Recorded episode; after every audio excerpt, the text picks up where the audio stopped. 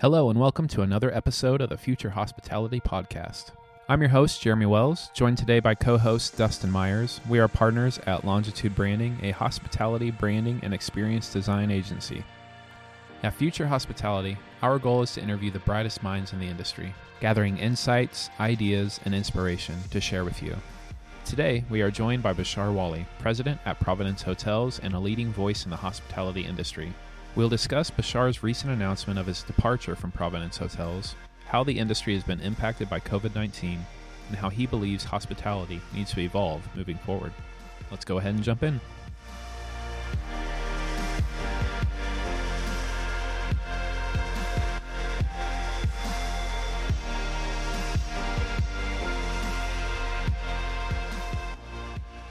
So here we are. It is April 17th. Uh, crazy times. And uh, we just heard this week from Bashar Wali that he is um, departing Providence.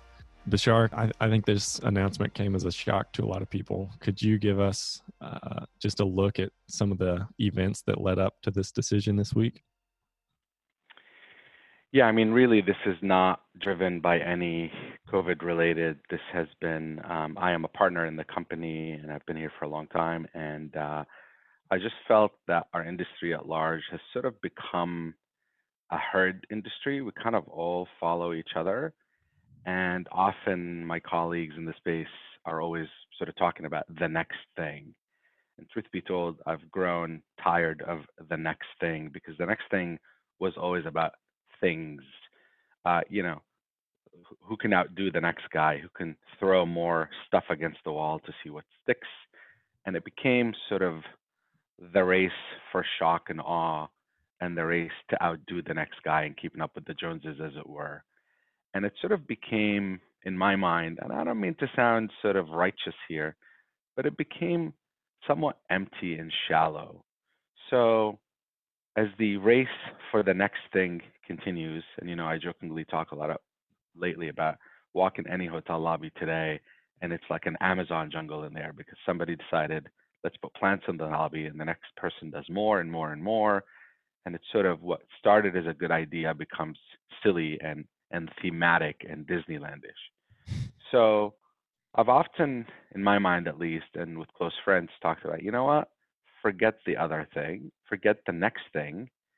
I want to go look for the other thing. I want to sort of break from the herd because look, as I think uh, you guys know, and I've talked about this repeatedly, I have the badge of stupidity or badge of honor for someone who never stays in any hotel room more than once or one night. And 99% of the time in hotels, right? So I've I've kind of seen it all, and I tell people like if I'm in New York three nights, and I move around three times, which is what I do always to three different hotels. By the third day, if you take the signs off of any of those hotels, shuffle them up and stick them back on the buildings, it's all the same. It truly has become all the same because we all follow each other. And I wrote a piece about sort of hoteliers being lemmings, you know, those sort of rodents that when one jumps off the cliff, everybody jumps off the cliff to their own death. So again, I don't mean to sound righteous or or pretend that I'm changing the world. I'm just in my own mind saying, you know what? It's time for the other thing. Forget the next thing. And COVID clearly, look, for a road warrior through and through, you you ground me for two weeks and my brain goes to places maybe it shouldn't go. so part of the beauty of having been locked in has really given me time to reflect. And reflection is a very sometimes dangerous thing because you know people at midlife crisis grow ponytails and buy Corvettes. Thankfully, my my infatuation is my industry, and if I were to have midlife crisis, it's going to be industry focused. So my quest is to look for the other thing, come up with the other thing, and I've often preached humanity. Again, humanity is too big a word, and I really I'm trying to not sound righteous again here. I, I'm not a saint. I'm not saving the world. I'm not curing cancer. I'm not curing COVID at the end of the day, we're providing, you know, shelter, a room, and a shower for someone. So I've always talked about humans being at the center of everything we do. And I think we as an industry have strayed away from that severely. And, and I think in a post corona world, the word that I am preaching today and will continue to preach is kindness. I believe kindness must be at the center of everything we do. Kindness up to your boss, down to your employee, left to your coworker, family, friends, and strangers. Kindness is a powerful tool we humans have, and we've experienced it during this crisis because you've seen it and you've seen the value it brings to society, let alone to a business. So I really think the idea of kindness has to become central to everything we do. So my my what what Corona has done, it's really solidified my position and my view on this idea of trying to look for the other thing that's centered around humans. And uh, I'm gonna try dying if it kills me. I, I want to make sure I do something. Hospitality runs through my veins, so I I will not leave the space. I'm in this space. I remain a partner in this company and a friend, obviously. And uh, I'm selfishly invested in its success, uh, but clearly it's it's been what I've what I've done for the last you know decade plus, and I want to make sure it continues to thrive. But you know, often kind of breaking away really brings fresh perspective not to you but also to the company and new ideas so this is this is positive all around it's friendly i'm here for a while still and uh, will continue to be involved long term as an advisor that's Great. Yeah, I think a lot of people were kind of afraid. Of, I, I saw even on LinkedIn a couple people posting as if you were leaving the industry entirely. And so, no, no. yeah, I it's glad. I'm good. To, I'm, I'm glad to hear that you're not. I'm too dumb to do anything else. This is all I know. when do you? Uh, I mean, as far as how this came to be, I mean, you gave a, a great picture. I think of, you know, you know, the story leading up to now, and obviously there's a lot that plays into that, but um, when do you think, I guess, began the slow, uh, you know, I guess erosion of the industry wide, as you call it, like you know, hoteliers and and hotels are kind of lemmings, like uh, following the Joneses. These are some of the words you were using. Like, how? When do you think that began? I mean, was it back in like the 80s and 90s, or was it even before that, or more recently? No, it's it's it's more recently. I mean, we've we've had some incredible pioneers in the industry, right? I mean, we've had obviously Ian Schrager, we've had Bill Kimpton, we've had Alex Calderwood, we've had some incredible, incredible change agents that truly turned the model upside down. I think prosperity uh, prosperity often brings these kinds of things to bear. If I were to sort of loosely articulate a period when we started seeing this sort of notion of everything looking the same, uh, it really began, I would think, after the last cycle, after the 08 09 cycle, mm-hmm. when um, prosperity started to prevail. Uh, people were traveling more, needing more hotel. I'd sort of throw it into the category of the minute we started started quote unquote dumping supply into the market is when craft went away and mm mass production came in. That's how I sort of describe it. Because remember, Alex Calderwood, when he did the ace in Seattle, his first ace, and then the ace in Portland, I mean, that was blood, sweat, and tears. That wasn't an idea that he had one night over a drink and the next day went and executed it. It was a long time in the making. It was a way of life for him. It's how he and his friends lived, and they wanted a place to hang out. So there was a lot of thought put into it. It wasn't just a, oh, I have money, let's go build a hotel, and built it. So so this whole idea of dumping supply in the market is when craft goes away and mass production, the assembly line, as it were. Imagine this as sort of an assembly line, and every person working on that car is a person with their own ideas, but at the end of the day, it's the same car. Innovation went away. Now, again, look, I'm generalizing a lot. There's been a lot of innovation, but I feel that the majority of the work we've done has been sort of assembly line and mass production. And not to say, you know, like we talk a lot about the idea of bringing the outside in and doing localized things. I mean, everybody now does the same exact thing.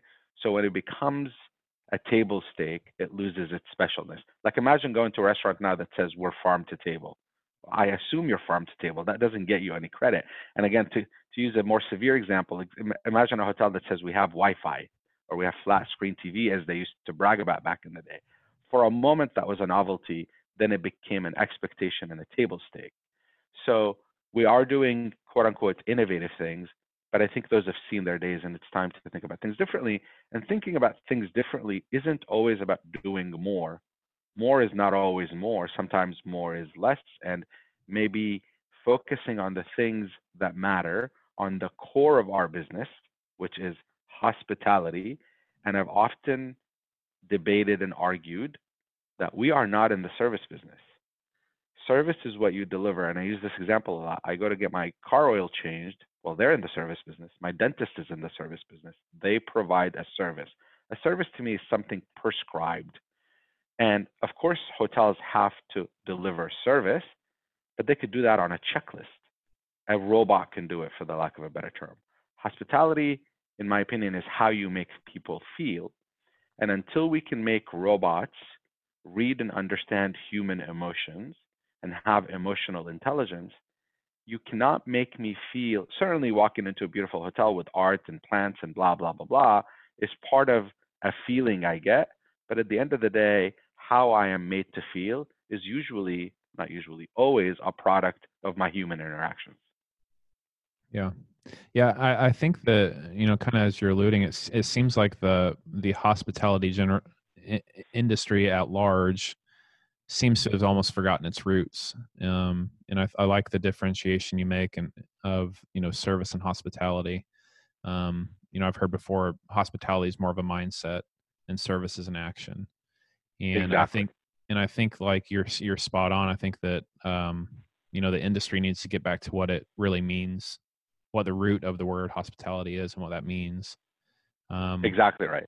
Now, not to say that we don't need plants in the lobby and cool art and all. We want all that stuff because it's all part of creating a holistic experience. But a holistic experience without that feeling becomes just things. It's not a memory the, the kind of marble used in the bathroom doesn't leave me with a memory of your place.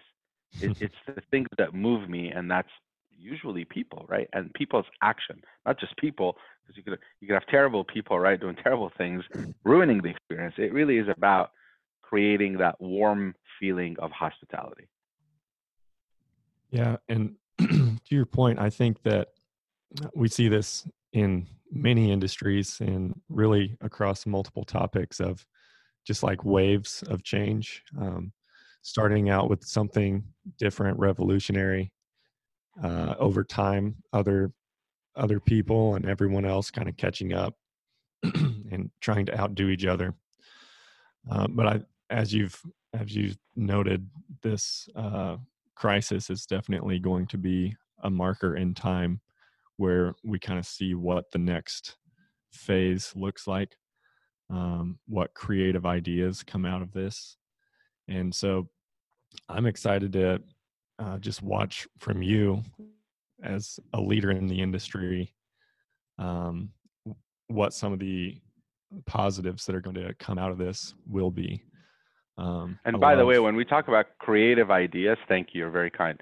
You know, I don't want someone to tell me, you know, that they figured out a way to make sure the door handle is sanitary.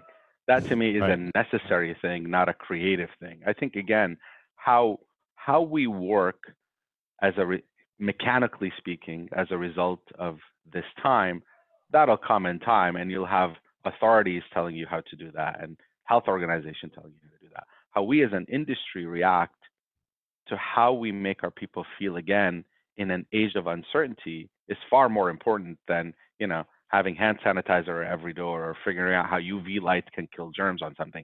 To me, that's that's the mechanical part. That may make me feel safe, but it doesn't create a memory for me. And you know, travel, if you don't want it to be a commodity, because at the end of the day, like I said early on, we are selling a bed and a shower. But if you truly want it to be more, the only way you win is if you make me go home and talk about my experience. If I don't, then you're a commodity. I needed a bed. You gave me a bed. End of conversation. So if you don't make um, to bring home with me to talk to someone about, you failed. Yeah, definitely. I, Bashar, I'm kind of I'm curious your thoughts. You know, obviously this as a world and a, a nation, and you know the economy being impacted by this. Um, you know, fear has kind of crept into a lot of people's minds, um, just as a whole um, consumers and travelers. You know how I I, th- I like that you brought up you know that you know the sanitation and and you know operating procedures of your hotel um, are more of an expectation um, than just like a some sort of delivery of hospitality. Um, and I think that I, I think I even heard uh, like a, a, few days ago there was someone that was making the um, making the point that they think that this the sanita- sanitization of your hotel or your property is going to be some point of differentiation or positioning for a hotel, which I thought was kind of kind of almost absurd because I'm like, you know, that's more of a you know that should be expected by default by any property any hotel any public place that you're going that it needs to be clean. Um, but when you think about like you know like uh, maslow's hierarchy of needs like that you know the triangle where it has at the bottom like there's the basic needs you know food water warmth there's the need of safety um, and then it goes up from there to like you know need of relationships you know need of feeling prestige and accomplishment. Um, you know how I think right now as a nation we're almost still kind of at that safety like just feeling secure feeling safe. How long do you think and what's that what's going to be the process of getting back to i mean are we able going to get back to the feeling of prestige or you know getting to the point where people are traveling um, going to these more higher end luxury hotels or is it going to be more of like affordable luxury or budget friendly hotels?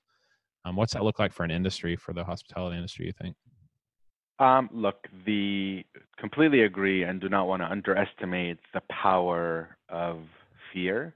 And there's a lot of fear right now. And fear is largely driven by the unknown, and there's a lot of unknowns right now. Uh, I have full trust in our scientific um, depth in this country, or the globe for that matter, and our ability to eventually come up with a vaccine for this thing. The minute there's a vaccine, conversation over. It's like any other major disease that we used to deal with, you know, years ago, decades ago, centuries ago. Once there's a vaccine, I think this conversation changes completely. Meanwhile, clearly, feeling safe where you go becomes really important. And truth be told, sadly, most of it is optical. I mean, people forget about, like, pull out a dollar out of your pocket and go test it for germs, right? I mean, there's a lot of things we deal with every single day pre-corona, post-corona, you can't cleanse every dollar you have. You can't cleanse you can't cleanse the air when you're walking behind someone on the street. We're not going to maintain physical distancing, by the way, is what it should be called. I, have I've, I've again recently sort of cried the blues about we should be doing more social gathering remotely, obviously, and doing physical distancing. But the idea that this is this would be the equivalent of me telling you, listen, we change our sheets, the bed are clean, the beds are clean. Feel free to come stay with us.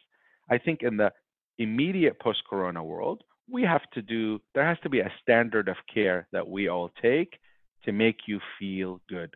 But to me, that should be the price of admission. Again, I shouldn't brag in the same token about my room being cleaned or your sheets being changed daily. I shouldn't brag that if you stay in my hotel, you're not going to catch a disease. That should become a standard early on, obviously, you have to demonstrate to people that it, in fact it is and how and what you're doing about it. But really, there's nothing foolproof, zero. It doesn't exist. It's not going to happen. So I think early on, for those that are more cautious than others, they will want the assurances that it is in fact safe. But for others, it may not matter, right? It may be like, and, and I'm kind of one of those. Like, I'll take a flight today if I had to. I mean, I don't have to. I, I'm not going to take unnecessary risk. But if I have to take a flight, I'll take a flight. So fundamentally, I think post corona, for a little while, it's going to be slower, slower growth. And it's going, we as hoteliers are going to have to be in tune and sensitive to different people's needs. For someone like me, you don't need to tell me anything. I'm sort of going with it anyway. But for someone else, they may want the assurances that you are, in fact, doing the right things. But we shouldn't think of that as marketing ploys, we should truly think of it as, again, the price of admission. There's only one definition of clean. Your room is either clean or it is not, right? There isn't partly clean, mostly clean, it's clean or it's not clean.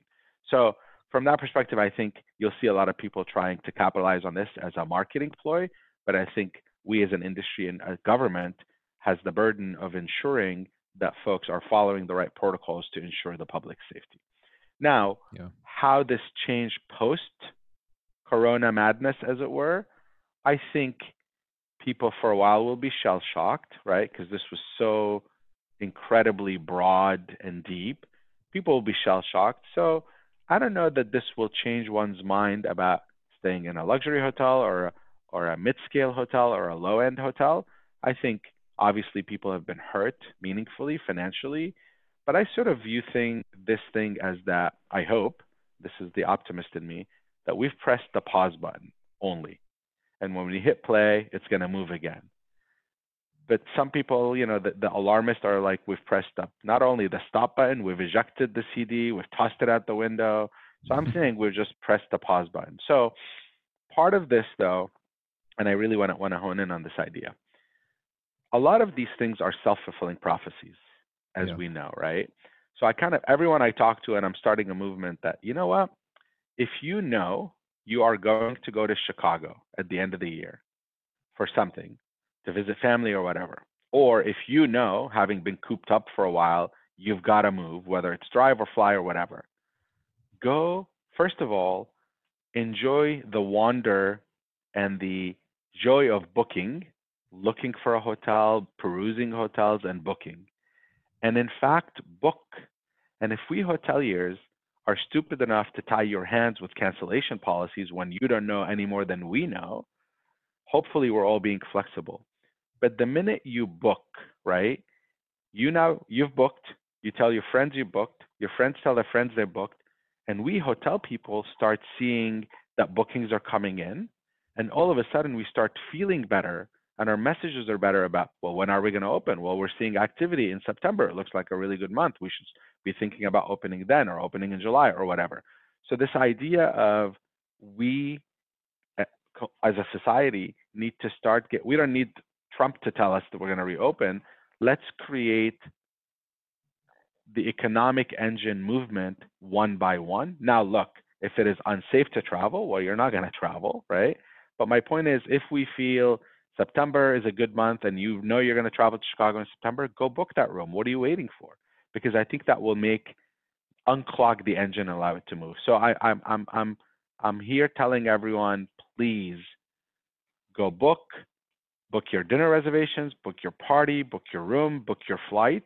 And again, I'm calling on everyone in our space to be very flexible with people so that, that they're not worried about, oh, well, if I book, are they going to not let me cancel or make me pay a penalty, etc if we're flexible, think about the power of that movement with people starting to book reservations and book airline reservations. It'll give confidence. We need confidence right now because we lack it severely.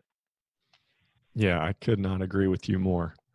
Um, I think that, as you said, that can be a self fulfilling prophecy, and the sooner that we um, show our support in this way, I think the stronger we will come out of this, and the sooner that we can all start start to heal and uh, move forward. And look, the facts are the facts. And again, someone who's lost a friend, a family member, a colleague is probably throwing up in their mouth listening to this right now. We're not underestimating the power of what's happened. You know, 700 people a day are dying in New York. It, it, it is mind blowing. It, it is heartbreaking. But I think, like everything else, this too shall pass. And I actually posted something on, on Instagram the idea of right now, this looks like it is literally you are going through hell.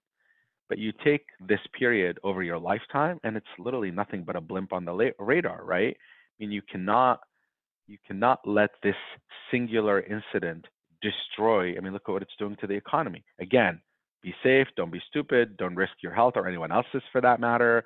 Follow the guidance. But if you can create some movement for the betterment of all, for the benefit of those that have been out of work, our industry has been decimated. I think I think it is our duty if you are even remotely connected to this industry. I'm calling this our duty to go and book and create movement in our industry. Absolutely. Well, as you've expressed, this white space has given you some time to think and reflect and uh, make plans, which I think is for us to get those opportunities off the road and um, just to think about where we're headed. What particular responsibility or mission do you see uh, in front of yourself for making the hospitality industry more human, as you would say? I've been preaching this gospel for the last decade, basically, and I feel that I have not been practicing what I preach. I've not been walking the talk, not to the fullest extent. So this time has sort of forced me to say, I'm either going to be true to everything I say, because otherwise I don't want to be a hypocrite, or I'm not. So, what it looks like post, and I'm not going to give away all my secrets right here, right now. Uh, I am really thinking about the only thing that I, again I, I've used this often. So people say I've stayed now in Manhattan and Williamsburg in 204 different hotels. Okay, 204. I, I literally believe I hold the uh, Guinness Guinness World Book of Records number on it. I haven't called them yet. I might have to just for my ego, I suppose. But people say, "What do you remember? What stands out? What stands out?" And I've stayed from hostels to Baccarat and everything in between. I couldn't tell you what art was at Baccarat or what tile was at the Ludlow or what what I couldn't tell you any of that. So my answer to that question always is I only remember when someone goes out of their way and genuinely gives a shit. Literally, that's it. It is such a low bar. Yet, with 204 hotels, I'd be hard pressed to name more than one handful that have accomplished that. And what does that mean? Genuinely gave a shit. It means someone recognized my name when I walked through the door without having to look down and didn't call me Mr. Wali, but literally called me by my name because they remembered our interaction. I had a problem that I came to you with that you couldn't solve, by the way, because not every problem can be solved by the poor guest services agent. But you pretended enough to convince me that you genuinely cared.